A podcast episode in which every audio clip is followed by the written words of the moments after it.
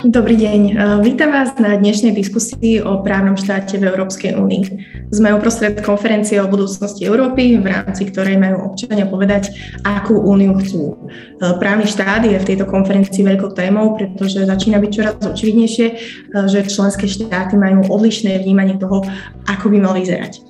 No a nástroje, ktorým by ho mala Únia ochraňovať, vyzerá, že nefungujú. Takže konferencia o budúcnosti Európy môže otvoriť aj základné zmluvy, zmeniť definície a aj pravidlá. Takže v rámci dnešnej diskusie sa pokúsime načrtnúť, ako veľký problém naozaj máme, čo treba urobiť na jeho vyriešenie a ako to celé dopadne na občanov. Ospravedlňujeme sa za úvodné meškanie. Debata by mala trvať zhruba do 16.30 a otázky môžete pokladať cez slajdov. Náš hashtag je KOBE ako konferencia o budúcnosti Európy, takže KOBE. A diskutovať o týchto témach budem so zástupcami všetkých troch pilierov európskej politiky. najskôr teda privítam zástupca európskych občanov, europoslanca Michala Šimečku, ktorý sa v Európarlamente venuje najmä téme právneho štátu. Dobrý deň. Dobrý deň, ďakujem veľmi pekne za pozvanie. Vítam teda aj nového šéfa zastúpenia Európskej komisie na Slovensku, pána Vladimíra Šuchu. Dobrý deň. Dobrý deň, pekne pozdravujem a tiež ďakujem za pozvanie. A o niekoľko minút by sa k nám mala pripojiť aj pani ministerka spravodlivosti Mária Kolíková. Um, moje meno je Barbara Zmušková, som editorkou portálu Euraktiv Slovensko a toto podujatie organizuje občianske združenie Europolisy v spolupráci s Ministerstvom zahraničných vecí a európskych záležitostí a portálom Euraktiv Slovensko. Takže na začiatok um, by som sa mojich hostí spýtala vlastne tú otázku, ktorú máme hneď uh, v názve dnešnej diskusie. Takže ako vážna je táto situácia? Um, je európsky právny poriadok v ohrození? Takže najskôr by som dala uh, slovo pánovi Šimečkovi. Áno, ďakujem veľmi pekne. Podľa mňa tá situácia je vážnejšia, než si možno mnohí uvedomujú. Tá kríza demokracie, hodnú od právneho štátu v Európskej únii samozrejme nie je taká akútna ako pandémia alebo ekonomická kríza, ale dlhodobo je to podľa mňa najväčší, najväčšie existenciálne ohrozenie Európskej únie. A skúsim krátko vysvetliť prečo. Ja som hlboko presvedčený, že Európska únia nemôže fungovať inak ako spoločenstvo demokratických štátov. Chvíľku áno, ale dlhodobo naozaj nič z toho, čo robíme, čiže je to Schengen, alebo je to jednotný trh, alebo je to klimatická politika, alebo zahraničná politika, dlhodobo nič z toho neudržíme, ak bude Európska únia spoločenstvom štátov, z ktorých niektoré budú demokratické, niektoré budú tak medzi a zo pár z nich budú, budú diktatúry. A bohužiaľ, to je cesta, po ktorej ideme, síce tam ešte nie sme, ale to je, ak niečo neurobíme, tak sa toto reálne z Európskej únie môže stať takýto spolok naozaj rôznorodých režimov, a ja som presvedčený, že to bude koniec Európskej únie, tak ako ju poznáme dnes. A to je preto, že keďže Európska únia nie je štát, nemá nejaké centrálne um, federálne prvky v tomto zmysle, ako napríklad Spojené štáty, tak na všetko, čo robíme v Európskej únii, ale všetky smernice, nariadenia, všetky politiky, jednoducho sú závislé od toho, že tie členské štáty si navzájom dôverujú. A všetko je to v zásade o koncenze inštitúcií a tých členských štátov. No a oni si dôverujú preto, pretože sú demokratické a pretože tí politici, ktorí spolu sedia v Európskej rade alebo v Rade Európskej únie, jednoducho o sebe vedia, že síce niektorí sú konzervatívni, niektorí sú socialisti, niektorí sú liberáli, ale v zásade všetci sú demokrati a majú demokratickú legitimitu um, a, a že vo všetkých štátoch napríklad sú inštitúcie, ktoré sú nezávislé ako súdnictvo uh, alebo, alebo iné verejné inštitúcie. A keď sa táto základná dôvera poruší, tak, uh, tak podľa mňa veľa z tých vecí, ktoré berieme ako samozrejmosť, že Európska únia robí, Napríklad to, že sa dodržajú pravidlá jednotného trhu, alebo napríklad to, že spolu zdieľame dáta v bezpečnostnej politike, alebo to, že máme spoločné zahranično-politické záujmy, to všetko sa začne droliť. Čiže podľa mňa tá kríza, ktorá sa dnes týka najmä Polska a Maďarska, je, je existenciálna pre Európsku úniu. Ďakujem, pán Šimečka. Pán Šucha, súhlasíte? Ja, áno, samozrejme, ja súhlasím. Trošku by som to možno, že rozšíril a urobil možno taký krok dozadu a pokusil sa namalovať taký širší obrázok toho celého. Ja by som to rozšíril nielen na Maďarsko a Polsko, lebo to je taká špička ľadovca. My máme v, a môžeme sa rozprávať o tom, že čo sú príčiny my tu máme taký dlhodobý, dlhodobý trend. Michal hovoril o dôvere ako najdôležitejšej mene vlastne pre budovanie nejakých spoločných inštitúcií alebo spolupráce. No a my tu máme úbytok tej dôvery, úbytok dôvery k inštitúciám, našťastie k tým európskym nie až taký silný, ale, ale k tým národným áno. A máme tu aj úbytok dôvery medzi ľuďmi ako, ako takými. Ja tu ja často zdôrazňujem posledné miesto Slovenskej republiky, eh, kde eh, Slovensko má len 21% ľudí na Slovensku odpovedalo pozitívne na otázku, či sa dá dôverovať iným ľuďom. Čiže tu máme taký, keď som e, sa pripravoval, včera som bol v jednom takom paneli o, e, o suverenite technologickej e, Európskej únie. A a tak som prišiel medzi iným, keď som si pozrel tie veci, ja neviem, či sa mi to, ja som to nemal čas dať dokopy, ale ak vám tu ukážem tento graf, tak vidíte tie, tie, tie krivky, ktoré klesajú, to sú vybrané členské krajiny za posledných 20 rokov a v každej jednej, okrem Fínska, aj vo Fínsku e, dochádza k, k zvyšovaniu polarizácie spoločnosti, ale teda najpolarizovanejšia spoločnosť je v Maďarsku, čo teda to potvrdzuje tie problémy, ktoré Michal spomínal. Najmenej to je vo Fínsku, ale v každej, v každej z týchto krajín e, nám to pokleslo. Takisto e, my sme mohli ukázať spustu iných dát, ktoré ukazujú o tom, ako za posledných e, povedzme 15-20 rokov získavajú počty počty poslaneckých mandátov, nejaké populistické alebo extremistické strany v Európskej únii. Čiže my tu ten trend vidíme.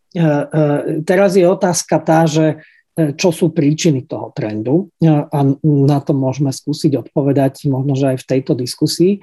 Ale ja by som dodal ešte taký pohľad do budúcnosti a, a, a nie je veľmi optimistický, ospravedlňujem sa za to, e, lebo e, tá polarizácia nie je len o ľuďoch. Tá polarizácia je, nezabúdajme na to, o technológiách. A dnes dopoludnia som bol zase v inom paneli, ktorý eh, hovoril eh, o eh, infodémii a robil paralely medzi covidovou pandémiou a informačnou, alebo lepšie povedané dezinformačnou pandémiou a, a ukazovali na, na tomto príklade, ako sú oni prepojené. Čiže my nezabúdajme na to, že je to do obrovskej miery do obrovskej miery podmienované e, technológiami, algoritmami, ktoré, ktoré nám tu fungujú. A, a takisto, keď zostanem v tej oblasti technológií, nezabúdajme na to, že e, najbližších 10 rokov, 5 až 10 rokov zažijeme zmeny v spoločnosti, aký, aké sme nevideli stovky rokov dozadu. Čiže tá spoločnosť a tá zmena sa, sa akceleruje a ja teraz e, sme hovorili, že som mal práve pred niekoľkými minútami rozlúčku s mojimi kolegami v UNESCO a technicky stále e, som ešte e, súčasťou UNESCO a tam mám jeden report, ktorý som čítal od etickej komisie pre technológie, ktorý hovorí o tom, že e, a navrhuje, ten, táto etická komisia navrhuje e, zmenu ľudských práv. Čiže my tu budeme mať, a to len tak naznačuje, že v akej oblasti sme, keď niečo, čo vyše 70 rokov je ako keby nedotknutelné, e, a to sú ľudské práva, tak táto etická komisia hovorí, že oni nám nie sú postačujúce a že tá ochrana človeka ochrana demokracie je, e, je nesmierne dôležitá a my budeme musieť možno, že revidovať na globálnej úrovni to, ako vnímame ľudské práva.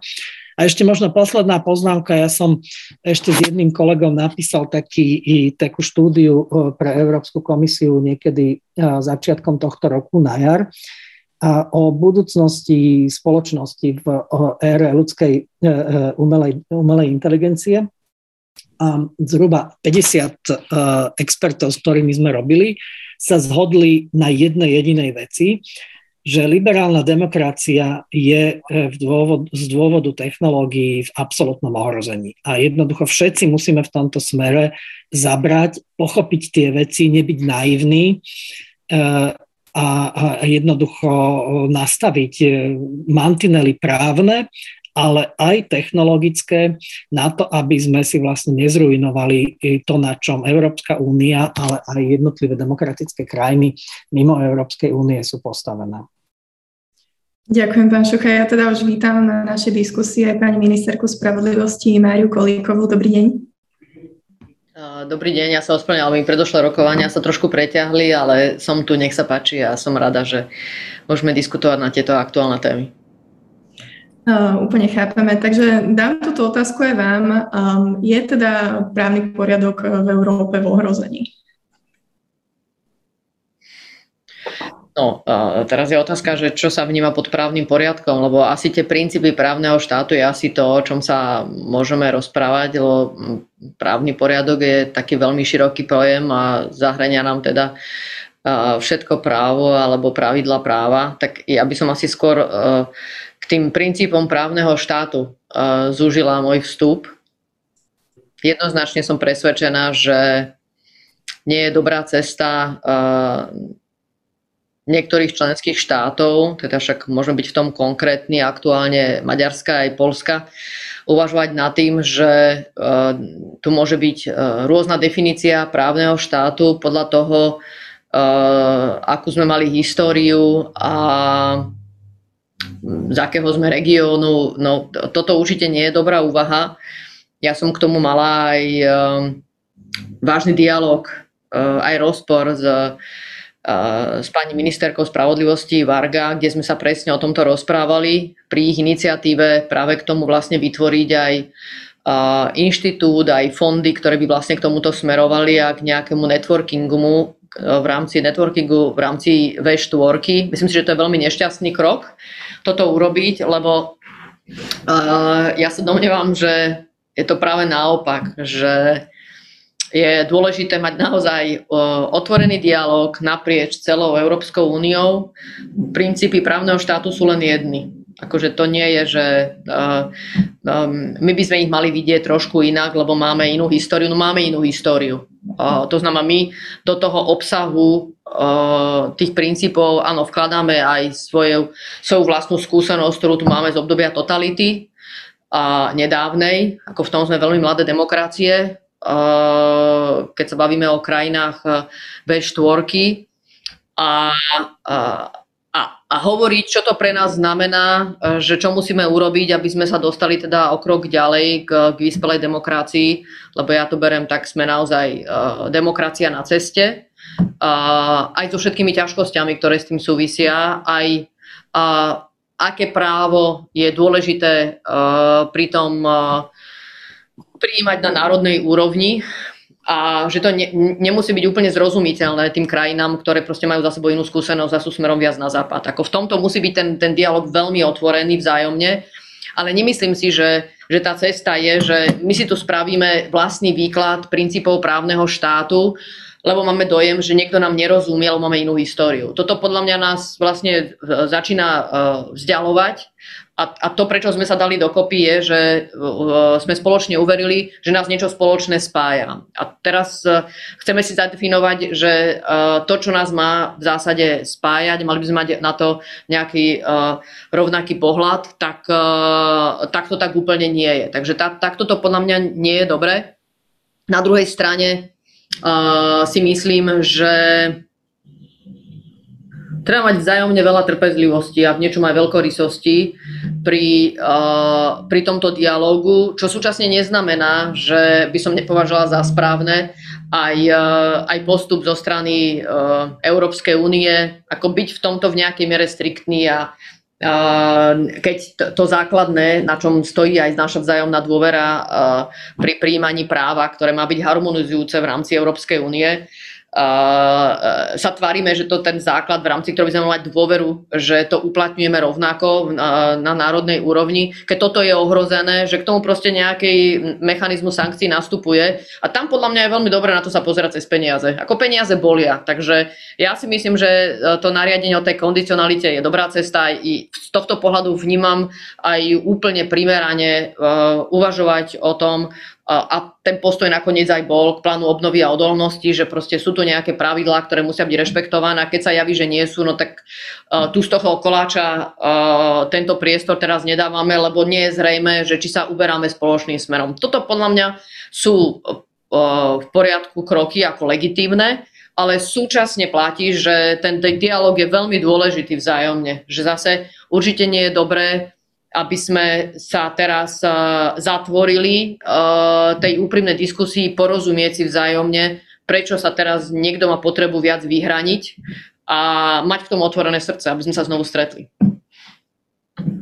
Ďakujem, pani ministerka. Vy ste už začali vlastne hovoriť o nejakom tom procese riešenia sankcií, tak ja na to hneď nadviažem. Vlastne tie nástroje má Európska únia, ich má viacero. Máme tam vlastne článok 7, ktorý by mohol krajine vlastne aj e, stopnúť nejaké hlasovacie e, práva, ale e, nejakým spôsobom nefungovalo, pretože je tam potrebný súhlas všetkých členských štátov na tieto sankcie a vlastne ani tak ďaleko sme sa ešte nedostali.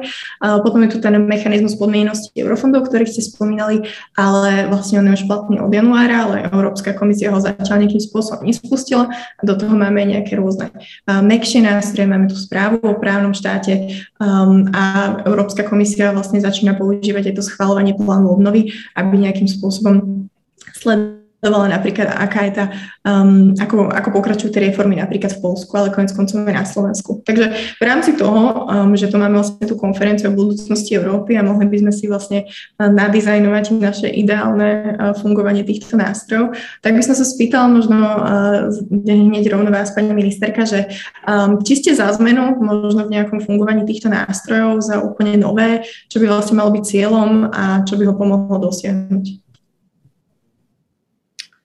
No, uh, samozrejme, táto uh, situácia, ktorá v istej miere ako keby konfliktná v, tom, uh, v tých základných princípov právneho štátu, uh, akože rozumiem, že legitimne môže, môže viesť k debate, či ideme zmeniť tie mechanizmy, ale podľa mňa využívame na maximum tie, čo máme.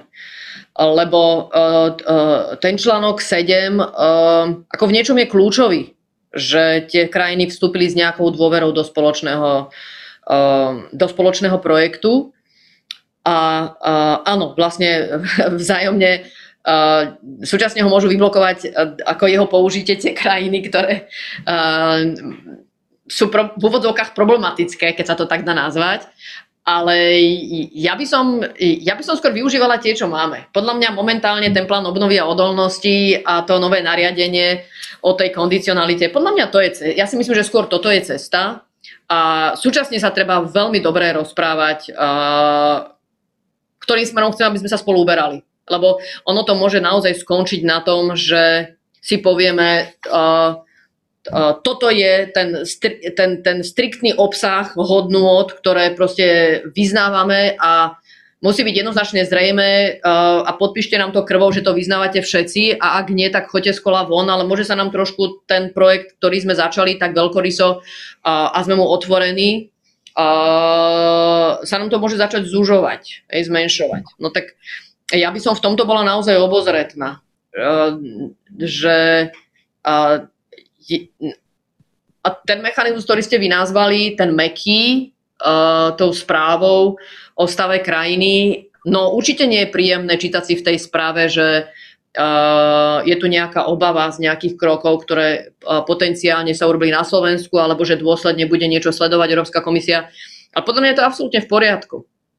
Uh, vyžaduje si to naozaj množstvo energie a úsilia, aj v rámci komunikácie aj s Európskou komisiou, aj z mojej strany momentálne k tomu, ako sa rieši reforma. A osobitne pri reforme vieme, že no, reforma sa nerobí tak, že všetci sú spokojní. No, reforma sa, ak, ak sa jedná osobitne o reformu, uh, ktorá sa už v oblasti uh, ktorá sa už dlho nerobila, no tak možno očakávať, že tu bude veľmi veľa odporcov. To znamená, reforma znamená základná zmena nejakých zaužívaných uh, pravidiel, praktík a bude mať veľa odporcov. A určite, ak môžu tí odporcovia niekde kričať, tak uh, je veľmi citlivé pre vládu, aby kričali práve do toho európskeho priestoru a aby z toho európskeho priestoru prišiel, prišlo nejaké výhražné uh, upozornenie. Takže povedať si, že zvolníme tie princípy, aby sa nám ľahšie robili reformy, myslím si, že to je krátka cesta. Že toto, toto nie je dobré. Ja som skôr za to, aby som mala veľmi intenzívny dialog s Európskou komisiou, naozaj veľmi dobre ju počúvala a v rámci toho dialogu uh, urobila všetko preto, aby som vysvetlila, prečo je dôležitá reforma tak, ako som mu predložila, aj s tým, že som pripravená v rámci nej napríklad robiť nejaké zmeny. Keď vidím, že sa na tom nevieme zhodnúť a, uh, a v niektorých som urobila aj ústupky, pretože som si povedala, že nestojí mi to za to, aby som celú reformu vystavila obave, že nebude v súlade s, uh, s princípy právneho štátu. A ja chápem, že osobitne teraz je na to komisia citlivá, keď vidí, že v tých, v tých ďalších krajinách našich susediacich sa to niekde vyvinulo a má obavu, že či tam nespadneme aj my. Takže teraz je to také citlivé robiť teraz reformu v niečom, je to veľmi nešťastné, ale um, ako keď chceme byť uh, dobrí priatelia, tak uh, musíme sa vzájomne počúvať a niekedy urobiť aj krok späť a urobiť všetko preto, aby tá druhá strana dobre pochopila, prečo to robíme. A podľa mňa to proste za to stojí. Tak e, ak chceme v tej Európskej únii byť, no tak to za to stojí. Proste túto námahavú púť uh, absolvovať. Ďakujem. Ja by som možno teda na pána Čuchu adresovala vlastne tie vaše slova z začiatku, že využívame na maximum to, čo máme. To je, myslím, veľmi dobre aplikovateľné práve na ten mechanizmus podmienenosti eurofondov, ktorý Európska komisia vlastne 12 mesiacov neuplatňuje. Takže najmä z Európskeho parlamentu tam už vlastne ide aj žaloba nejakým spôsobom na to, že vravia, že Európska komisia to neuplatňuje na maximum. Takže pán Šucha, kde je problém možno a že či možno tam nestojí za to aj nejak upraviť tie pravidlá, nech má Európska komisia možno voľnejšie ruky v tom. Ehm, samozrejme, že e, to uplatňovanie e, pravidel, ktoré existujú, tak e, je, je, je ich viacero a oni sú, oni sú istým spôsobom podmienené. Európska komisia vždy k tomu pristupuje tak, že najskôr sa snaží využiť všetky možnosti, by som povedal, také tie meké pochopenia, diskusie, až potom pristupuje k tým, lebo už po nich už veľa iných možností nemáte a de facto e, už ako keby ste vykopali e, takú priekopu medzi, e, medzi tými dvomi stranami. Takže samozrejme nie je to vylúčené, ale nie je to ani, ani akoby taký, taký prvý nástroj, ktorý sa používa. Ja by som ešte možno, že zdôraznil to, čo pani ministerka spomenula, a to je, to, to je tá komunikácia. Ale nie je taká komunikácia, že rozprávajme sa, to samozrejme tiež, ale e, chápme sa. E, a e, tu teraz možno, že dám do pozornosti aj ako jednu z takých prvých vecí, keď nastúpim do funkcie niekedy i v januári, by som rád urobil taký webinár k štúdii, ktorú Európska komisia publikovala pred de facto dvomi, tromi týždňami a je to taká práca, na ktorej sme robili relatívne dlhú dobu, lebo to bolo, to bol ako keby taký poznatkový, poznatková čierna diera alebo prázdna diera. V tom, že my nechápeme, akú úlohu hrajú hodnoty, životné hodnoty, identity, národné, osobné, komunitné a, a, a rôzne iné v rozhodovaní sa a v chápaní jednotlivých vecí. Lebo neznamená to, že keď vy poviete niečo a poviete to v Dánsku, poviete to v Portugalsku a poviete to povedzme na Slovensku, že to tí ľudia pochopia úplne rovnako. A samozrejme e, závisí od toho, či tí ľudia sú veriaci katolíci, alebo sú ateisti, alebo sú liberáli, alebo sú konzervatívci. Čiže e, to všetko, akákoľvek komunikácia nesie takú tú emocionálnu, hodnotovú, uh, hodnotovú a identitnú, uh, identitný náboj, čiže to, ako sa to povie a ako sa to vníma, veľmi závisí od týchto vecí. A my pokiaľ nebudeme uh, rozumieť tej diverzite rôznych hodnôt a identít, tak budeme mať veľký problém v hľadaní tých eh, najsprávnejších komunikačných kanálov a, a, a povedzme riešení toho vzájomného porozumenia sa. Lebo ono to nie je len o tých slovách, ale je to aj o tom, ako sa tie slova vnímajú a ako sú tie slova, tie slova interpretované ďalšími ľuďmi. Ako z tohto pohľadu sa mi tá štúdia zdá byť veľmi užitočná. Je tam dokonca aj taký, tak, taký návod na použitie.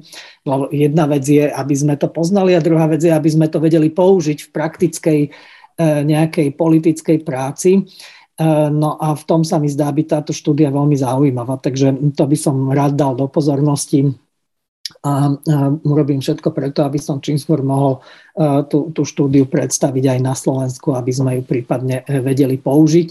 A možno, že ak by sme využívali aj v... A to je, to je riešenie toho, čo, čo hovorila pani ministerka, s čím ona nesúhlasila, a, a ja, ja s ňou úplne súhlasím v tom nesúhlase s tým, že by sme mali mať rôzne kritéria, rôzne podmienky pre rôzne štáty, lebo uh, história, lebo identita, lebo ja neviem čo iné. Nie, skôr sa dívajme na to, ako tie identity E, využiť preto, aby sme sa lepšie chápali a lepšie si vysvetlili ten, ten základ a tie základné podmienky, lebo to je proste ako vo futbale. Vy môžete mať, e, keď chcete e, mať majstrovstva sveta a sú tam ľudia z Afriky, sú tam ľudia z Ázie, no jednoducho nemôžete mať 5, 6, 10 rôznych typov pravidiel, lebo potom by sa asi, asi žiadne, žiadne majstrovstva nemohli uskutočniť. Ďakujem. Takže pani Kolíková bola za využívanie súčasných pravidel na maximum, pán Šucha bol skôr o prehlbení nejakého pochopenia a vzájomných hodnot, tak pán Šimečka, ako to vidíte vy s tými nástrojmi? Ste vy za nejaké radikálnejšie zmeny?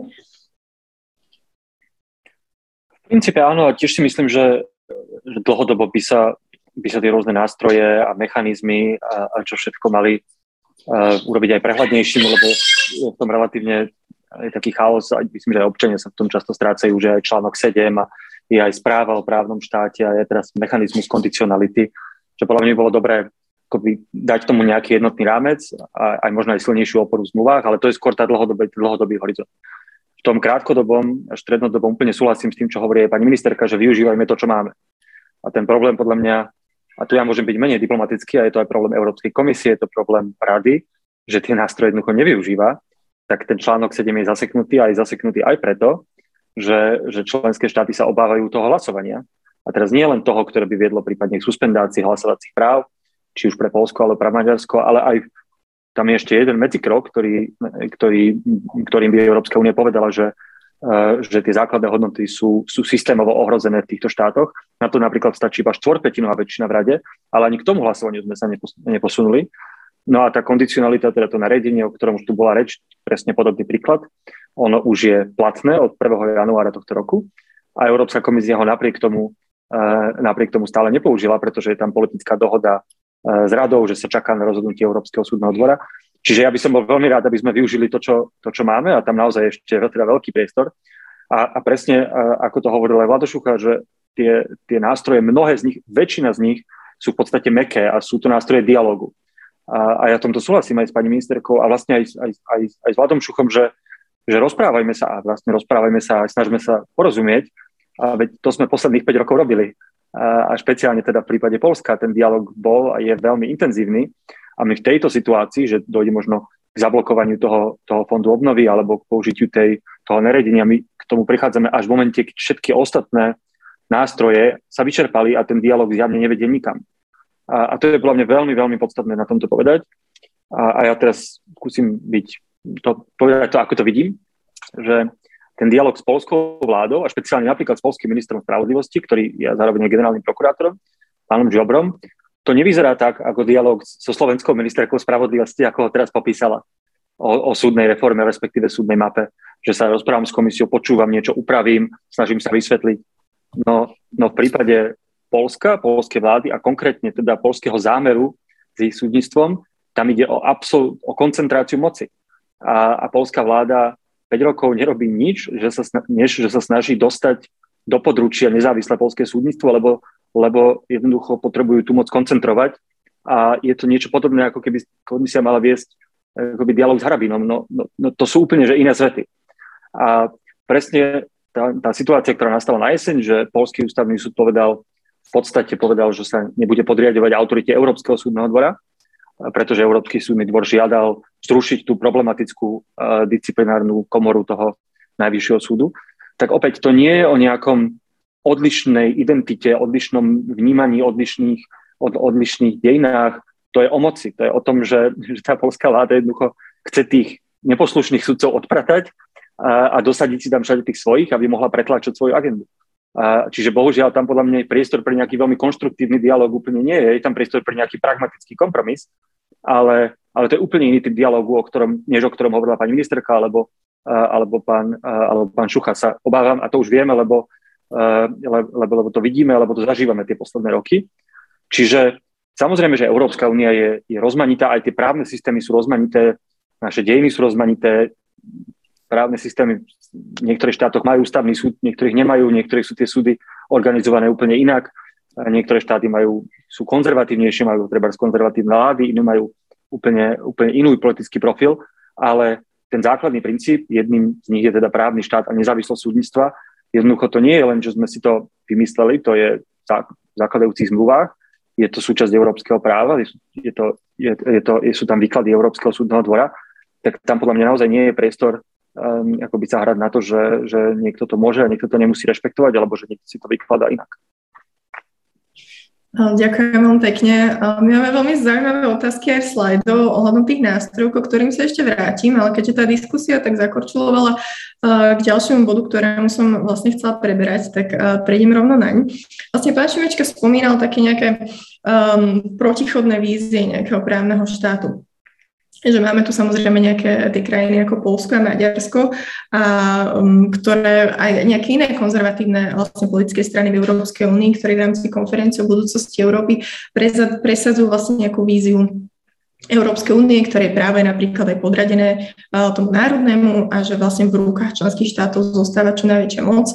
Celkovo na Európsku úniu je vlastne útočené retoricky, vlastne hovoria, že Európska únia sa snaží pretláčať nejaké hodnoty, ktoré tá krajina nechce, snaží sa um, vlastne vyhrážať vlastne aj tými peniazmi Um, takže spýtam sa možno pani Kolíkovej, že vy ste hovorili vlastne aj s pánom Šuchom skôr viacej o tej diskusii, že aj to vlastne, čo pán Šimečka uh, naznačoval, že nie je tam ne, naozaj nejaká hrozba, že my sa budeme snažiť diskutovať uh, s niekým, kto s nami nechce diskutovať, kto vlastne chce ten dialog nejakým spôsobom využiť uh, na svoju vlastnú vnútornú nejakú politickú, uchopenie tej politickej moci a prehlbenie vlastne tej krízy právneho štátu. No, uh, i, jasné, akože tak ako ste to pomenovali, tak určite je dobré, že k tomu nejaký po, postoj jednorázny, uh, jednoznačný a rázny Európska komisia zaujme, keď vidí, že tá krajina sa uberá úplne iným smerom, ako, uh, ako by sa mala, ak máme mať vzájomnú dôveru v systémy. To znamená, máme si vzájomne uh, akceptovať uh, zatýkače, um, vykonávať rozhodnutia naprieč v rámci Európskej únie. To znamená, že je tu nejaká vzájomná veľmi silná spriaznenosť, že e, v zásade fungujeme na tých istých princípoch, len v niečom tie národné systémy sú iné, ale aby tá dobrá spolupráca medzi nami bola čo uh, najúžšia, a, a keď si zoberieme iba ten trh alebo ten obchod, no aj preto platí, že však tie obchody sa dejú v rámci celej Európskej únie, samozrejme nie len, ale aby sa to dialo uh, veľmi uh, v niečom jednoducho, ľahko, tak, uh, tak musíme mať vzájomné tie mechanizmy prepojené, právne aj o uznávaní tých inštitútov, ktoré máme na národnej úrovni. A k tomu tá harmonizácia dôležitá. A teraz, aby to všetko dobre fungovalo, tak si vzájomne dôverujeme, že niečo, niečo príjmeme na tej európskej úrovni, to sú nejaké pojmy, nejaké slova, a potom ich realizujeme na tej národnej úrovni, ale so snahou úprimnou porozumieť tomu, čo sme si povedali tu. A teraz, a to, a to aj keď používame tie isté slova, uh, tak to nemusí znamenať úplne to isté v praxi. A potom samozrejme, keď už tu máme aj nejakú kultúru demokracie, ktorá už tu je desiatky rokov. A to je veľmi dôležité, pretože tá kultúra je zažitá. Že vy nepotrebujete toľko vecí povedať napríklad do zákona v, v Nemecku, ako potrebujeme povedať na Slovensku v niektorých prípadoch. Pretože si to, vysvetľujeme si to rôzne a inak. Že nemáme tu, nemáme tu veľmi, veľmi veľa vecí zažitých, aby to bolo jednoznačné pre našich ľudí, že takto sa to bude uplatňovať a uh, aby to očakávanie bolo rovnaké v rámci celej Európskej únie. A teraz v rámci tohto nejakého všeobecnejšieho úvodu chcem ísť ďalej. No, akože niečom ja mám porozumenie aj pre tých Poliakov a Maďarov. Ako v tom, uh, že uh, chce po nás niekedy Európska únia, Európska komisia, uh, aby sme urobili, lebo uh, lebo chce mať istotu, že ideme spoločným smerom. A osobitne by som to povedala aj na prístupových rokovaniach, že sme museli zaviesť napríklad veci, ktoré nemali ani v iných krajinách. Ja to poviem na príklade súdna rada. Vytvorili sme novú inštitúciu, ktorá u nás nemala vôbec, ale vôbec žiadnu históriu. Nebola to vôbec žiadna potreba zo, zo strany Slovenska, ale z ohľadom na to, čo sa tu dialo, aké mali obavu, že ktorým smerom sa budeme uberať, súviselo to aj s tým, čo sa udialo krátko predtým, ako sme vstúpili do, uh, do Európskej únie, tak chceli mať istotu, že keď vytvoríme súdnu radu, tak tá nám bude garantovať, že všetko, čo sa udeje v rámci súdnej moci, tak dopadne dobre. No len dostali sa tam ľudia, ktorí sa tam dostať nemali a vlastne ten celý, tá celá inštitúcia potom nám blokovala uh, tú reformu, ktorá sa v justícii mala udiať. Takže vlastne ten nástroj, ktorý sme museli prijať, a bola to podmienka vstupu do EÚ, tak nakoniec pre nás znamenala obrovskú prekážku, aby sme nejakú reformu urobili, ktorá sa od nás očakávala v rámci uplatňovania harmonizovaného práva. A sme sa zasekli. A Teraz, um, uh, a, a keby sme sa na to pozreli iba z tohto pohľadu, ako nám to, to tu vlastne, ak, aká vážna tu bola tá prekážka, tak um, môže ma to zablokovať v ďalšom dialogu s Európskou komisiou, lebo si poviem, že tak prepačte, ale my sme mali úprimnú snahu a ten váš nápad a rada bola veľmi zlá. Takže ani vás nepotrebujem počúvať, lebo raz sme vás počúvali a dopadlo to veľmi zle. Uh, takže preto vravím z tohto pohľadu, že uh, treba byť veľkorysý. Ako my musíme byť veľkorysí aj my, a teraz myslím ako členské štáty, ktoré sú nové, s mladými demokraciami a v tom, že áno, musíme byť veľmi trpezliví, že musíme vysvetľovať, uh, ako to u nás funguje, lebo niektoré veci u nás nefungujú tak, ako fungujú v tých vyspelých krajinách. Jednoducho to tak nie je. Že niektoré opatrenia, ktoré by sme v jednoduchosti radi prijali, sa nedajú. Ale musíme urobiť niektoré zmeny, ktoré oni nechápu, prečo ich robíme. Prečo v rámci reformy som k tomu pridala možno ešte niektoré ďalšie opatrenia. A, a, a tam, keď to niekto nemá zažité s tou krajinou, osobitne, že v čom je tá skúsenosť, ako sa to prejavuje v, v chode vlastne základom tých inštitúcií, tak ten, ten dialog je zložitý. Ako je, to, je to ťažké, ale, ale treba v tom mať trpezlivosť a, k, a treba byť absolútne presvedčený určite v rámci aj týchto ťažkých debát, uh, keď máte ambíciu reformu urobiť, že európsky priestor je pre mňa kľúč. Ja, ja chcem, aby sme boli vnímaní ako seriózny partner a preto vynaložím množstvo svojej energie, času, aj proaktívne, aj preventívne, že chcem, aby ten, ten partner na druhej strane mi veril, že to robím proste dobre a keď vidím, že mám z toho úbrať, tak to proste spravím, ak mi to neohrozí tú reformu ako celok.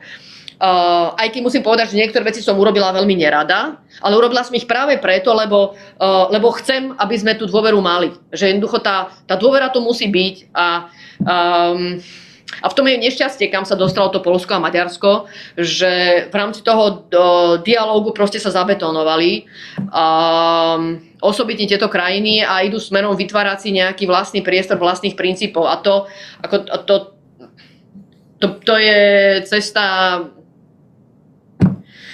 ktorá nie je na uh, posilnenie toho zväzku, ale jeho vážne oslabenie. Vážne oslabenie.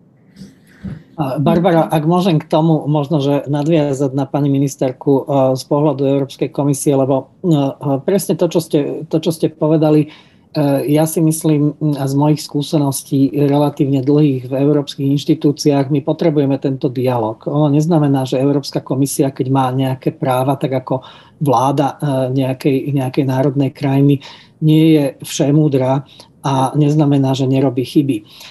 Ja si myslím, že ono, ja som vždy presadzoval to, že my sme jedna Európska únia a aj keď máme inštitucionálne e, rozličné postavenie, tak jednoducho ten náš cieľ musí byť jeden alebo musí byť spoločný a musíme sa k nemu prepracovať vo vzájomnom, vo vzájomnom dialogu. Ja vám sám môžem vymenovať niekoľko príkladov toho, kedy Európska komisia urobila na veľké chyby e, a bola ich schopná potom následne opraviť v rôznych, v rôznych oblastiach.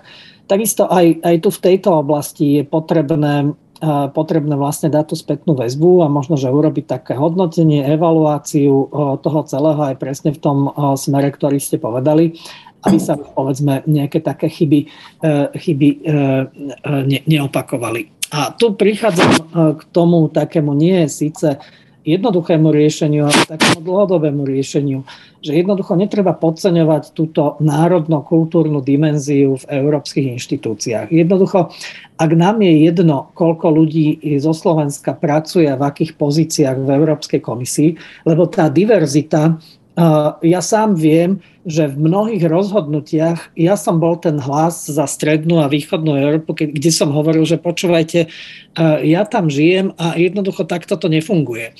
Funguje to nejako úplne inak. Ja si pamätám, keď som začínal s Európskou komisiou, a to som bol ešte na zastúpení Slovenskom, tak rómska otázka bola chápaná eh, z pohľadu, eh, z pohľadu tých kočovníkov, ktorých poznajú z Francúzska alebo poznajú z Írska. Akože absolútne tamto pochopenie úplne inej dimenzie rómskej problematiky, ktorú prinášali i e, nové alebo tie budúce členské krajiny, tak drvivá väčšina ľudí nepochopila. Až mnoho rokov neskôr, ja keď som priniesol e, príklady zo Slovenska Rómov živých, e, ktorí, ktorí o sebe hovorili priamo tam, tak tí ľudia z, povedzme z DG Employment alebo z rôznych iných e, oblastí mi hovorili so slzami v očiach, že, že, že vieš, ja to 15 rokov sa s tým zaoberám, až teraz som to pochopila alebo pochopil. Čiže e, netreba podceňovať túto dimenziu dialogu, dimenziu nášho kultúrneho vkladu cez ľudí, ktorí sú tam zo Slovenska. E, tu je aj úloha zastúpenia Európskej e, komisie, kde e, sú väčšinou, alebo aj na, na 99% sú tam ľudia zo Slovenska, ľudia, ktorí majú takéto poznatky, tak využívať aj, využívať aj zastúpenie a ja to teda ponúkam ako, ako by takú predlženú ruku aj vo vzťahu k e, Bruselu. A čo je veľmi dôležité, je neustále vysvetľovať. E, ja keď som robil najväčšiu reformu tej mojej inštitúcie, ktorú som riadil, tak ešte predtým, ako som začal hovoriť o tej reforme, tak som obchádzal Európsky parlament, členské krajiny, ľudí v komisii, odbory a ja neviem koho všetkého a, a ne, v neustálom dialogu, ktorý mi trval rok a pol, tak sme sa dopracovali k tomu, že som im vysvetloval tie veci. Keby som iba predložil reformu, dal ju na stôl, tak e, ten, ten odpor by bol neuveriteľne veľký a možno, že by celú tú reformu zablokoval. Čiže ja si myslím, že takéto vysvetľovanie, spolupráca, prinašanie to, toho, toho obsahu z nášho, z nášho regiónu, ale samozrejme aj z iných regiónov je nesmierne, nesmierne dôležité aj v Európskej komisii a myslím si, že to je aj taká úloha Slovenska, ktorú, ktorú jednoducho musíme, musíme splniť. Ja si myslím, že mnohé otázky, povedzme hlavne z Maďarska, keď by, keď by však tie náznaky my sme už videli a boli, boli viditeľné roky dozadu. To nie je otázka posledných dvoch, troch rokov, ale možno desiatich rokov, alebo, alebo možno trochu menej. Ale rozhodne veľmi dlhého obdobia. Čiže tam už keby, keby boli začali nejaké také tie, tie výmeny a taká tá, taká tá vzájomná, vzájomné objasňovanie si týchto vecí a, a, a upozorňovanie na to, že kde sú tie červené čiary, tak možno by to až tak ďaleko, ďaleko nedošlo. Ale tu už potom vojdeme do všelijakých politických rádok, eh, ktoré, ktoré sú eh, aj eh, v pozadí takýchto vecí. Môžete, pán Šmečka.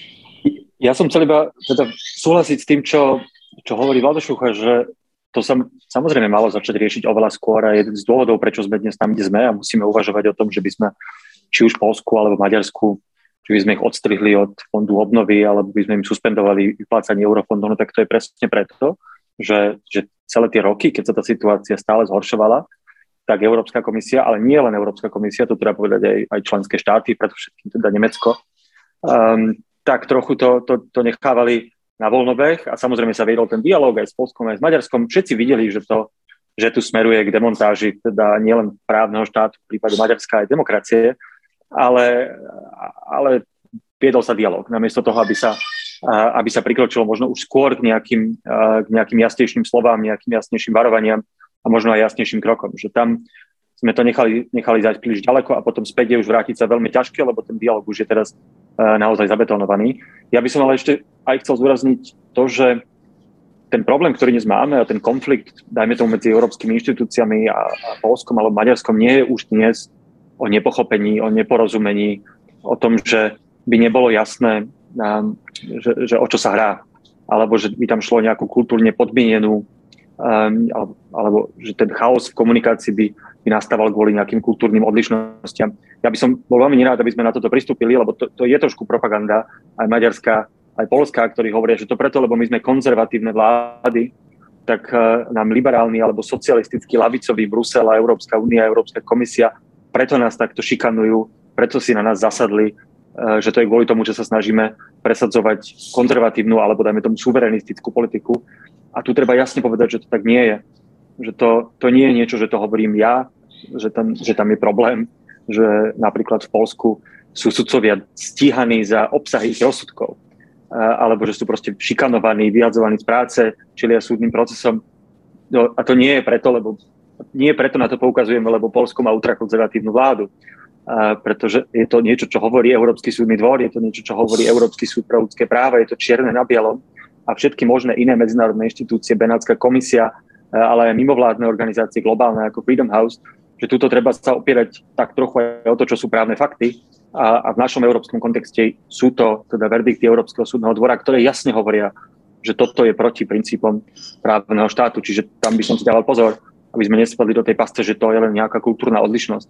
Um, a, a, a podľa mňa Európska komisia urobila chybu v tom, že mala konať skôr, mala konať asertívnejšie, uh, pretože teraz je toho džina už naozaj ťažké vrátiť späť do tej plaše.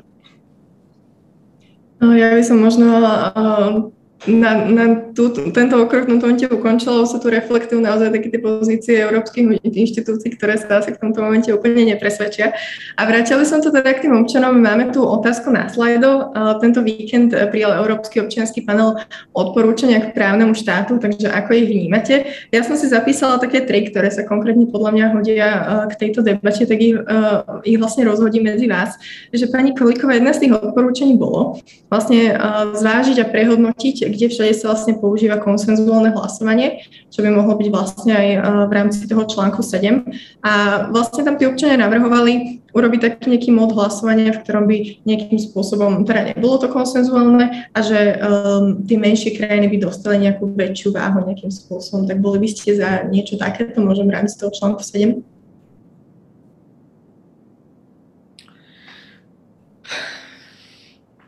No, uh, v prvom rade treba povedať, že na to by sme zmenili uh, takéto primárne právo, na tom treba zhodu krajín. Takže teraz je, môžeme sa takto tu pobaviť uh, filozoficky. A ja si myslím, že osobitne, ak máme teraz vlastne stav, že um, vlastne voči časti krajín tento článok 7 je na debatu, ako ho voči ním uplatniť, keď môžu blokovať ďalšie konania aj voči ním.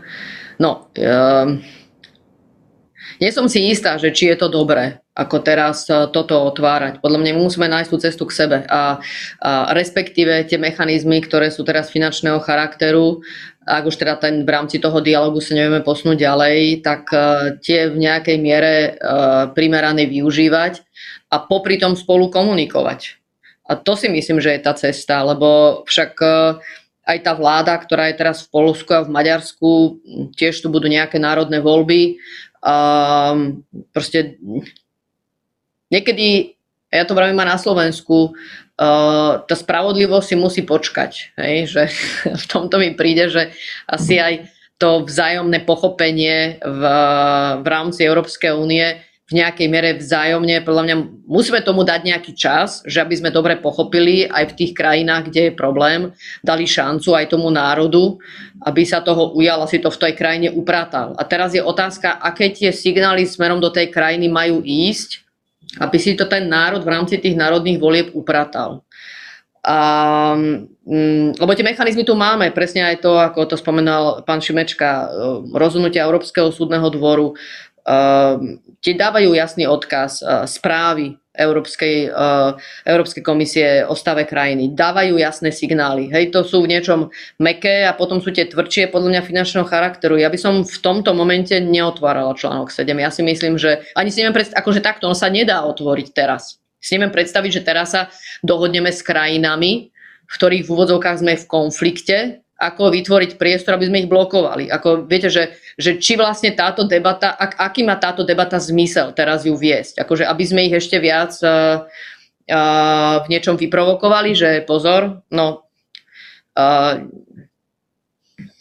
ja to, ako úprimne nevidím teraz cestu akože otvárania článku 7. Môžeme o nej filozoficky uvažovať, že a ako to nastaviť, že krajiny, ktoré sú teraz v takejto situácii, že či potom um, spoločne neviesť voči ním konanie, aby to nemohli vyblokovať. Akože dá sa o tom filozoficky uvažovať, ale fakticky je to len filozofia, lebo ten článok neotvoríme, bez toho by sme sa na tom všetci dohodli. Ehm, pán Šucha, vás sa spýtam vlastne na ďalšie odporúčanie od občanov, ktoré sa týkalo práve tomu ehm, mechanizmu podmenenosti eurofondov, ktorý vlastne teraz funguje tak, že ehm, tie eurofondy môžu byť stopnuté iba ak dôjde k nejakému porušeniu právneho štátu, ktorý ohrozuje vlastne ten rozpočet. Čiže ak ide o nejakú korupciu, o nejaké podvody, o nejaké vlastne systémový problém, ktorý by vlastne tieto veci nedostatočne chránil. A tí občania vlastne v rámci konferencie budúcnosti Európy chcú, aby to bolo rozšírené na všetky zlyhania právneho štátu. Tak čo si o takomto niečo myslíte? Ja by som chcel možno zdôrazniť a počiarknúť to, že čoho súčasťou sme a o čom teraz hovoríme. Hovoríme o konferencii o budúcnosti Európy. Čiže ja si myslím, že z tohto pohľadu všetky tie názory sú relevantné a všetky tie názory treba zobrať do úvahy. My tu nehovoríme e, teraz o nejakých konkrétnych legislatívnych návrhoch, ktoré by sa mali pripraviť, alebo by Európska komisia mala pripraviť v najbližších týždňoch alebo mesiacoch. Táto konferencia prebieha a je to vlastne priestor pre výmenu názorov, pre formulovanie názorov, čiže ja si myslím, že každý z tých názorov je relevantný. Aj tento, ktorý ste vy hovorili, akože pre mňa by to bolo asi neadekvátne, aby ja som povedal, že či to je dobré, alebo to nie je dobré.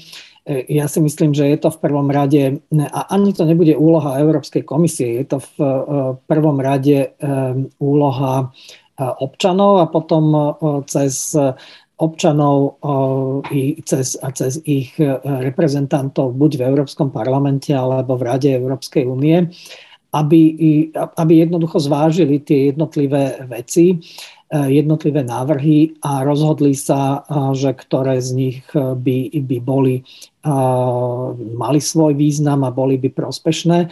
Vidíte, že celkovo aj to, čo ste dávali tú otázku pani ministerke, tak vidíte ten trend, ktorý je postupný od, tej, od, tej, od toho súhlasu všetkých krajín, že už je len máličko tých rozhodnutí, ktoré sa príjmajú konsenzuálne, alebo je tam konsenzus uh, nevyhnutný, hoci ja neviem, pred 10-15 rokmi to bolo ešte inak.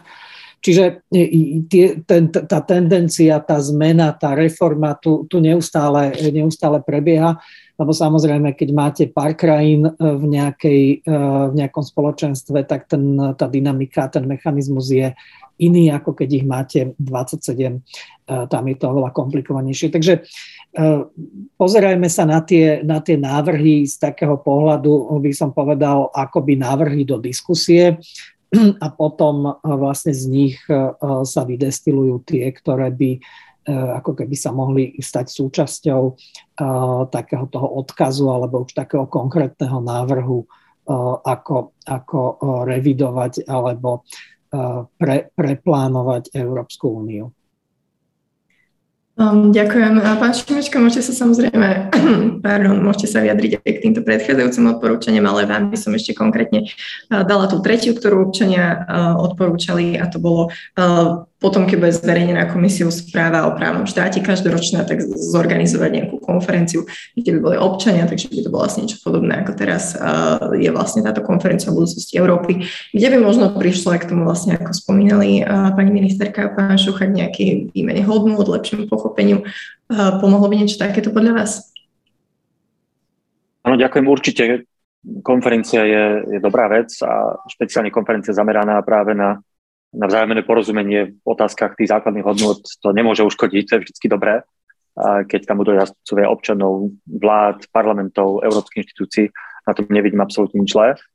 Čo sa týka tých ďalších odporúčaní, tak tu asi súhlasím e, s pani ministerkou, že čisto prakticky si neviem predstaviť, keďže akúkoľvek zmenu zmluv je potrebné schváliť jednomyselne, a keby tá zmena zmluv smerovala k tomu, že sa rozvoľnia pravidlá na, na používanie článku 7, tak si prakticky neviem predstaviť, ako by s tým Polsko a Maďarsko súhlasili.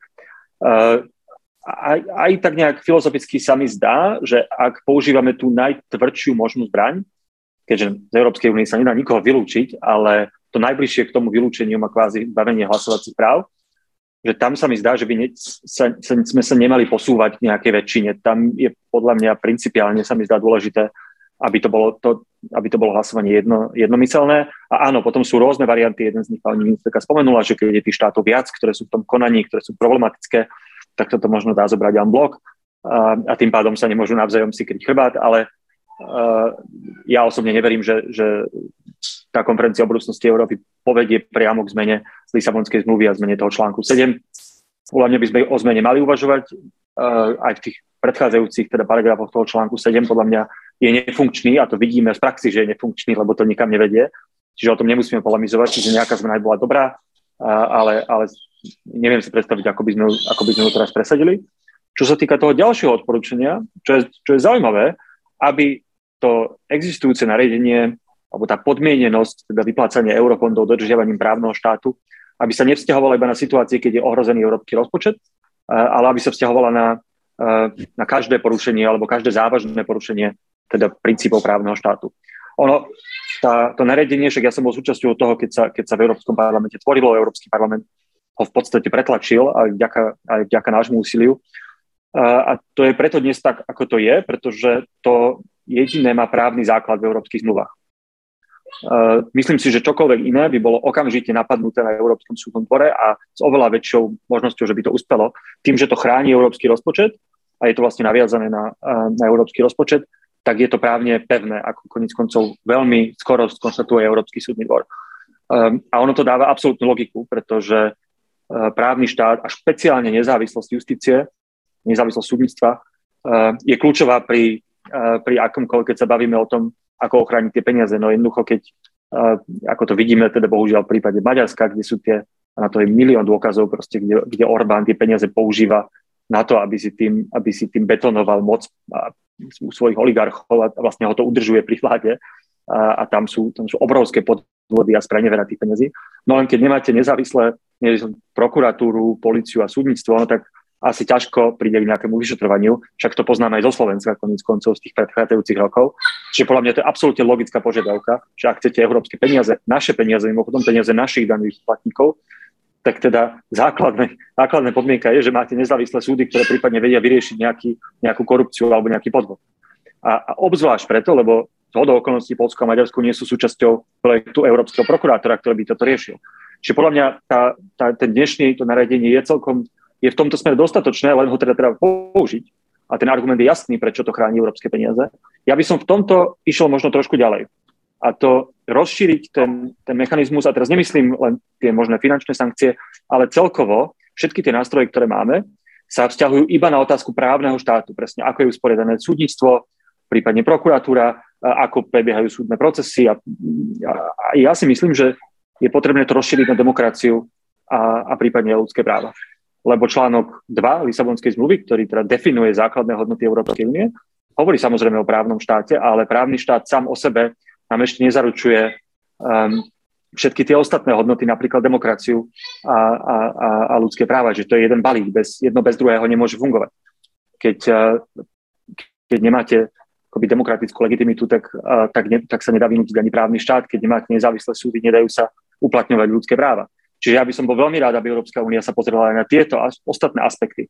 Dnes napríklad je absurdná situácia v Európskej únii, že keby sa, dajme tomu stalo, že niektorý členský štát v niektorom štáte sa sfalšujú voľby, že bude celkom zjavne uh, bude, bude proste volebný, volebný podvod a niekto vyhrá voľby tým, že neviem, hej, sfalšuje hlasy alebo, alebo čokoľvek, tak dneska neexistuje v Európskej únii mechanizmus, akým by to ktokoľvek mohol k tomu niečo povedať, alebo to sankcionovať, alebo čokoľvek iné. My môžeme, nám sa môže stať, že proste nejaký líder v Európskej únii sfalšuje voľby a nikto nepovie nič, lebo neexistuje žiadny spôsob, ako sa na to pozrieť a bude sedieť v Európskej rade spolu s ostatnými premiérmi jeho vláda, ktorá bude nelegitimná, bude rozhodovať o celoeurópskej legislatíve, pretože bude mať svojich zástupcov v rade. A podľa mňa toto je, toto je dnes fatálny problém, že, my, že Európska únia akoby ju nezaujímal stav demokracie v jej vlastných členských krajinách a, podľa mňa tam by som to skôr rozširoval. Mm, ďakujem. A ja sa teda takto ku koncu ešte možno skôr spýtam, vy ste teraz odprezentovali taký nejaký naozaj hraničný možno scenár, že v Rade Európskej únie bude si nelegitímny líder. Ale spýtam sa teda pani ministerky, že rozprávame sa o tom, že kde sú problémy. Vlastne prišli sme k tomu, že asi úplne tie nástroje sa meniť nejakým spôsobom nebudú, nebudú sa vyostrovať. Ako to vidíte vy? Um, ako, kam pôjde ďalej vlastne táto právno-štátna kríza? Skončí to vlastne tak, ako načrtoval pán Šimečka, alebo si myslíte, že tým dialogom a takto možno dojde k zmene v tých štátoch? Ako to vidíte?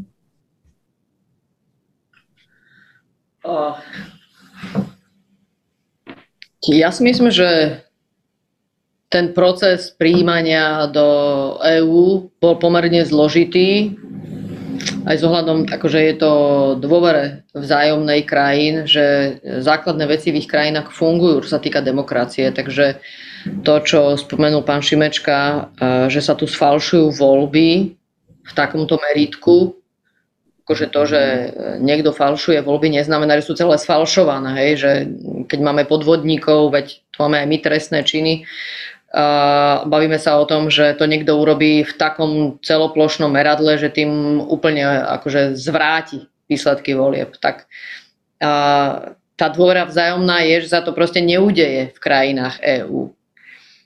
A keď hovorí, že sa to udeje, tak potom vlastne to, prečo sme boli ochotní ísť do toho zväzku, popierame. Takže to zase, akože ja by som, na toto by som teda bola citlivá používať takéto príklady, lebo uh, potom si môžeme povedať, že potom asi nemal nápad, potom to nebol dobrý nápad ísť do Európskej únie. A čo je to vlastne za zväzok uh, krajín, keď to, to na začiatku, čo sme si povedali, že uh, prečo do toho ideme spolu, lebo toto u nás platí a preto nemusíme vzájomne riešiť, uh, či tam bude alebo nebude zvolený demokratický líder, lebo v tomto si dôverujeme, že bude. Aj, takže vlastne to, čo otvoril pán Šimečka, je, že tu na, zákl- že tu na začiatku Uh, to bolo nastavené zle. Ja by som to teda takto, ne, takto to nie som schopná ja pomenovať a ani by som do toho teraz nešla. Uh, v tom sa na to pozerám zjavne viac optimisticky.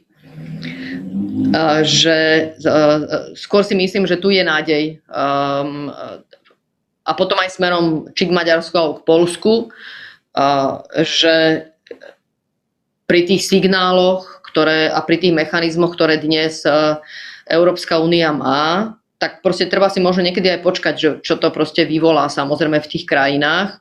A ja by som v tomto bola ešte ako v rámci času zhovievavá. Uh, neviem, či urobila úplne že chybu. Ani to takto neviem pomenovať, že urobila chybu Európska komisia a nebola dosť prísna k tým krajinám.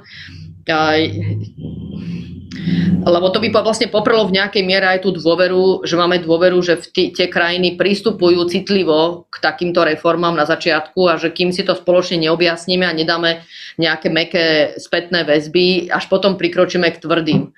Ale je to miera, samozrejme, toto je nejaká skúsenosť, ktorá je nová, ktorú teraz máme. Takže neviem to takto ja pomenovať, že určite urobila chybu a teraz sme niekde a nevieme, ako z toho kola von. Takto to ja pomenovať neviem. Uh, máme tu nejakú situáciu, ktorá je ťažká. Vyvia, dve krajiny sa rozhodli smerom, s ktorými aj tie reformy, tak ako sú nadizajnované, ani ja sa s nimi nestotožňujem. Na druhej strane rozumiem, že je veľmi ťažké urobiť naozaj hĺbkovú reformu justície z ohľadom na všetko, čo sme si zažili a používať k tomu nástroje, ktoré budú jednoznačne zrozumiteľné ako demokrati- demokratické smerom na západ. Lebo keď chcete urobiť vážnu reformu uh, a vykoreniť z nej vlastne to, čo nám, nám blokuje uh, uh, um, dobrú, efektívnu justíciu uh, k princípom spravodlivosti uh, s, s nánosom z toho dedičstva, ktoré tu máme spred 89., tak to je naozaj ťažké.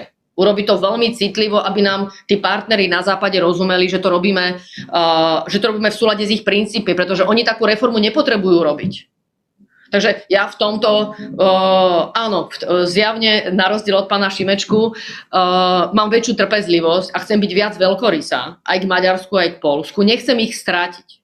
Ja proste nechcem Maďarsko ani, ani, uh, ani Polsko znechutiť, aby s nami už ďalej ten dialog neviedli. Hej, to určite nechcem. Ale na druhej strane mala som naozaj dlhú debatu s pani ministerkou Varga, kde som, kde som uh, zásadne nesúhlasila s postojom, ako chceli použiť priestor V4 pre definovanie si princípov právneho štátu v rámci, v rámci uh, tohto regiónu. Ako jednoznačne podľa bolo dôležité jej, jej jasne povedať, nesúhlasím s tým, ja som veľmi rada, že to urobila minister zahraničných vecí, že v tomto sme boli jednoznačne dobre skoordinovali, dali sme jasný signál, toto nie je cesta, nestotožňujeme sa s tým, tým. Potom aj Česká republika uh, dala uh, k tomu uh, signál, ktorý vlastne to nepodporil a potom oni aj stiahli vlastne značku V4 z toho celého projektu. Tak ako to mali plán použiť na začiatku. Uh, a ja by som bola rada, keby, keby, keby bolo rýchlejšia nejaká spätná väzba, či z Polska, či z Maďarska, že ideme už všetci spoločným smerom, ale uh, ja ich nechcem strátiť proste v tejto európskej rodine. Takže v tom, a, a ja e, teraz vám neviem povedať, že preto treba urobiť toto, tieto kroky, ale len chcem povedať, že treba v tom byť citlivý, lebo nechcem ich stratiť a mať ich uh, in je podľa mňa veľmi dôležité pre nás, aj politicky, aj z hľadiska bezpečnosti. Akože normálne národných záujmov, že akože môže byť prísny a vyhodiť ich z európskej rodiny. A teraz nehovorím, že e, to môže urobiť Európska únia, ale že budú tak znechutení, že to urobia a potom budeme rie- riešiť naozaj šengenskú hranicu kol celého Slovenska. Hej? No tak napríklad toto naozaj nechcem. Hej. A, a nechcem im dávať ani takýto signál, že uh, sme na to pripravení. Proste chcem robiť všetko preto, aby tu ostali. Lebo ich považujem za dôležitých, aby boli súčasťou európskeho priestoru a, a, a urobiť všetko preto, aby sa v tom vzájomne pochopili, že aj na ich strane nastala nejaká chyba, kľúčová, musia ju zmeniť. A ale v nejakej miere som k tomu veľkorysá, že aj keď sa to neudeje hneď, tak nechcem urobiť tvrdý krok, aby ich to prestalo baviť a odišli. Ďakujem, pani ministerka. Pán Šivečka, určite vám dám slovo, ale možno by som vám chcela dať ešte takú podotázku k tej reakcii, ktorú máte teda na pani, na pani Kolíkovú. Pani ministerka hovorila, že nechce teraz nechutiť Polsko a Maďarsko a vy teraz ste za to, aby nejakým spôsobom um, bol aplikovaný ten mechanizmus podmienenosti eurofondov. Takže ako... A to som v poriadku. A v tom som, ale počkajte, s týmto súhlasím. Ako využívať finančné nástroje, ja si, to som aj povedala, že podľa mňa tie mechanizmy tu sú, podľa mňa využiť mechanizmus plán obnovy a odolnosti, uh, my máme schválený plán obnovy a odolnosti, že nebolo voči ním schválený, lebo tu nie sú tieto garancie. To podľa mňa je legitímne. Akože toto zase, to vnímam ako legitímne. Rovnako vnímam ako legitímne uh, baviť sa o tom, o, o, tom, ako využiť nariadenie o kondicionalite, v akej šírke voči krajine, ktorá tieto princípy právneho štátu nerešpektuje, alebo nie sme presvedčení, či ich naozaj naplňa. Že tam, uh, tam, tam podľa mňa týmto smerom, ako áno, od, to je podľa mňa v poriadku, tieto mechanizmy tu máme využívajme ich. No, pán Šimečka, teda iba jedna taká podotázka, že keď teda ak tomu príde, že to využijeme, tak ako to vysvetliť tým občanom, že vlastne o čo ide, že ide o ich ochranu a že nejde vlastne o nejaký diktát Bruselu, ktorý teraz vlastne prichádza aj s nejakým vydieraním finančným. Tak jednak,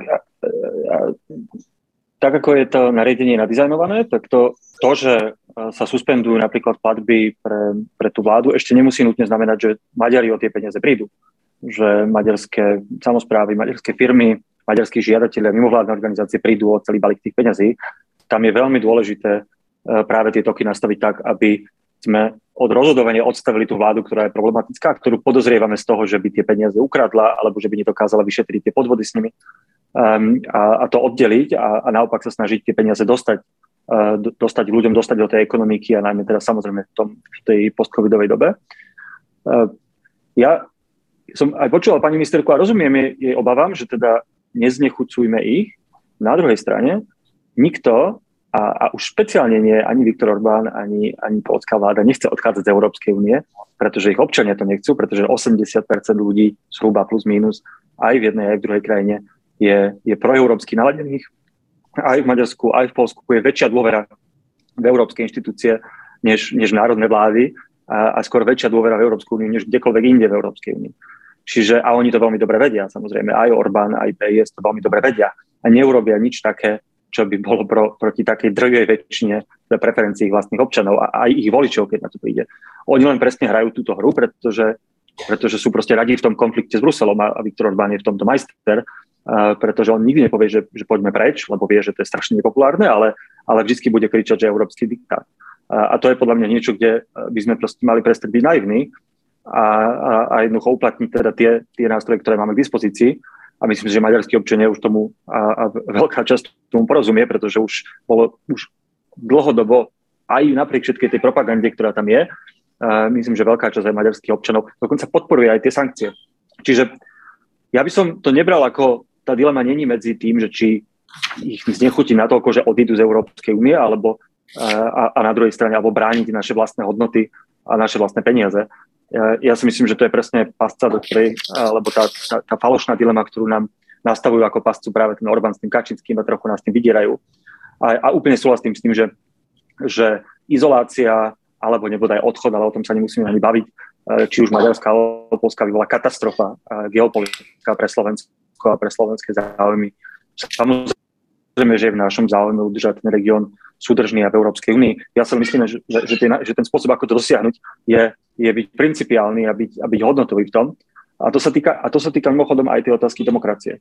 A ja som to použil samozrejme ako hypotetický príklad, aby som ukázal na to, že hoci v oblasti právneho štátu Európska únia má nástroje, ako riešiť problémy pri, dajme tomu, kompromitácii nezávislého súdnictva. V oblasti demokracie, či už sa to týka volieb, alebo sa to týka médií, alebo sa to týka občianskej spoločnosti, jednoducho Európska únia tieto nástroje nemá, hoci demokracia je jednou rovnako ako právny štát základnou hodnotou Európskej únie, ktorá je v článku 2. A, to, že mimochodom, že, že teraz to vyzerá veľmi nepravdepodobne, absurdne, že by nejaký európsky, nejaká európska vláda mohla na, akože brutálne uh, sfalšovať voľby, doslo, doslova akoby zvrátiť ten výsledok, to nikoho nemohlo napadnúť, keď sa Európska únia tvorila, alebo keď sme od nej vstupovali, ale vtedy by nikoho nenapadlo, že budeme mať členský štát Európskej únie, kde sa budú zatvárať e, nezávislé médiá, kde sa budú proste kriminalizovať opoziční lídry a, občas, a, a, a, a mimovládne organizácie, kde jedna strana ovládne, ovládne kľúčové verejné inštitúcie a kde budú sudcovia jednoducho disciplinárne postihovaní. Takže, takže ja by som akoby v tomto e, bol radšej opatrný, než, než, než veľmi optimistický. Pán Šucha, ako to vidíte teda vy? Je to falošná dilema? Je to nejaká falošná hrozba, že Maďarsko a Polsko znechutíme? Pravdu povedať, ja si nemyslím, že je to úplne falošná hrozba. Ja, ja si myslím, že netreba preceňovať nejaké prieskumy Eurobarometra alebo, alebo nejakých, nejakých iných inštitúcií. My veľmi dobre vieme, ako sa oni môžu zmeniť a môžu sa zmeniť relatívne radikálne. E, môžu sa zmeniť hodnoty v spoločnosti, takisto aj to sme videli, že tie hodnoty mnohé sú stabilné, ale mnohé sú aj e, relatívne vrtkavé, takže ja si myslím, že tu, tu tá opatrnosť a, a je, je v záujme aj Európskej únie, aj, aj Európskej, e, aj teda Slovenska, obzvlášť Slovenska. Eh, čiže ja si myslím, že je tu treba hm, postupovať, by som povedal, obozretne, vážiť každý krok eh, a vážiť jeho, eh, je, jeho dopady. Ja by som hm, hm, asi ten pesimistický Michalov scenár možno, že zasadil aj do takého, ja si neviem predstaviť, ako by sa, ako by sa toto stalo, aby sa, aby sa neporušili princípy právneho štátu. Ja si myslím, že, že ak, by, ak by sa zmanipulovali voľby, tak to nebude nejaký akt e, z e, modrého neba, ale jednoducho to už bude, to už bude trend, ktorý, ktorý by sa tam mohol, ktorý by bol, bol zachytiteľný relatívne, relatívne dlhú dobu. A, akože tá, táto celá debata je o Polsku a Maďarsku. Ja si myslím, že, že my dosť e, ako keby sme preceňovali Polsko a Maďarsko a podceňujeme e, zvyšok, zvyšok Európy, aby som povedal tie, tie ostatné problémy, ktoré nám bublajú aj v iných krajinách. Čiže nesústredujme sa úplne len na Polsko a Maďarsko, lebo to sú možno, že také vyhrotené, e, vyhrotené príklady, ale pozerajme sa aj na na ten zvyšok Európy a na, na rôzne spodné prúdy, ktoré sa nám vyskytujú všelikde. a občas vyplávajú aj na povrch.